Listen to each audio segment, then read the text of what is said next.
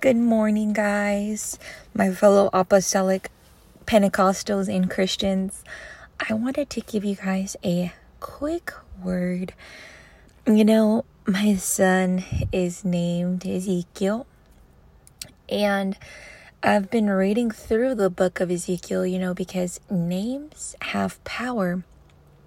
And I've been um, reading the scripture of the book of Ezekiel, and I'm like, you know what? I just want to know the characteristics of what my son's going to portray because, you know, names really do have power. What you put over somebody, they're going to take the characteristics and likeness of that, of what you name them or declare over them, right? So, anyhow, I'm on the book of Ezekiel right now and I'm on chapter 33 and I'm reading this uh, chapter, right? And it's so powerful. It's so beautiful because, you know, in the book of Ezekiel, chapter 33, verse 23, he's talking about uh, the cause of Judah's ruin. And um, there was a man that escaped, and it talks about how Ezekiel was there and he was able to, to speak to him as the word of the Lord came upon him.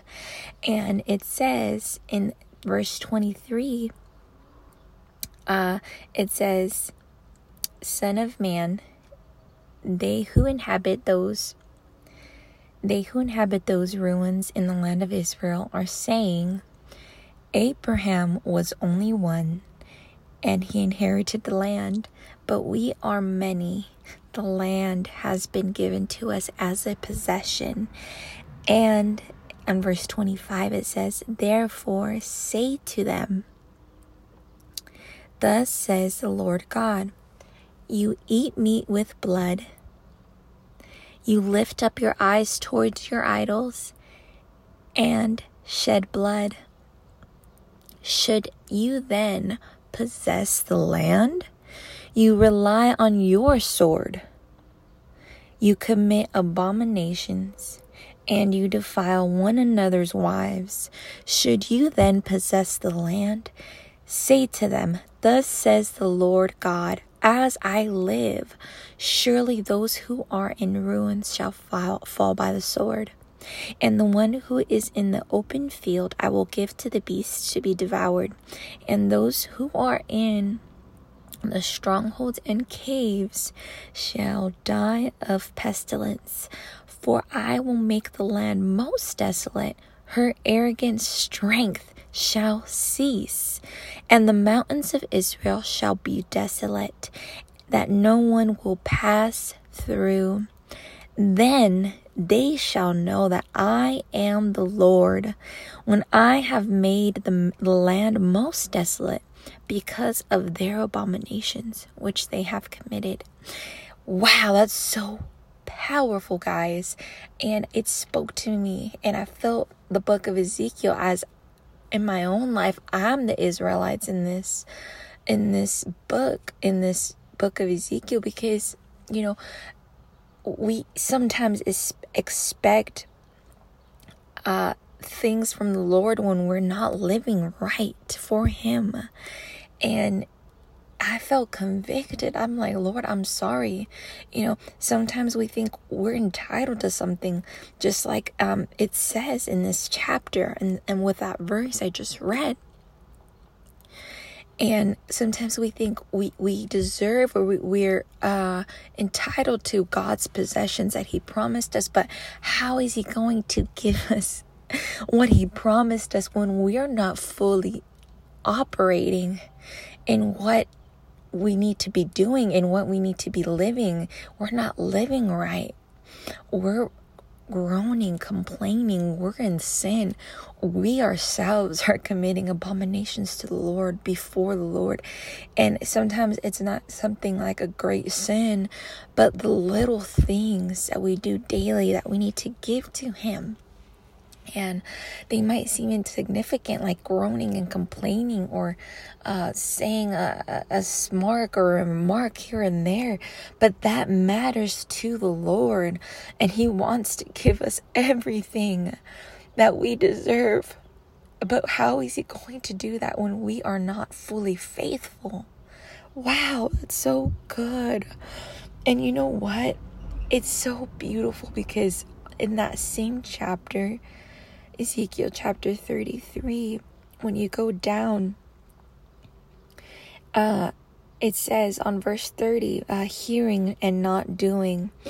And um, it's titled Hearing and Not Doing. But it says right here on verse 31, it says, So they come to you as people do. They sit before you as my people and they hear your words. And you know what? I want to emphasize my people in the Bible in, in New King James Version. It uh, capitalizes the M when it says, They sit before you as my people. And it's so beautiful that the Lord still recognizes us as his people. When in the chapter prior, in the verses prior, he was talking about their abominations. He was talking about how arrogant they were. He was talking about how they commit abominations and defile one another's wives. And uh, it says, You lift up your eyes towards your idols. And then right here on verse 31, he's calling them my people with a capital M, as in a possessive, like my people. How beautiful is that? That after we messed up, after everything we've done, we committed, God still calls us his people as a possessive, like my people with a capital M. Wow, that's so beautiful. That gets me hard because I, I don't deserve anything. Anything. And in the midst of that, he still calls me uh, his. That's so powerful. That's so beautiful and convicting. It, it makes me want to cry because he loves so much that after we heard him, he still calls us ours. And it said, So they came to you as as people do. They sit to you, they sit before you as my people. And they hear your words, but they do not do them. For with their mouth they show much love, but their hearts pursue their own gain.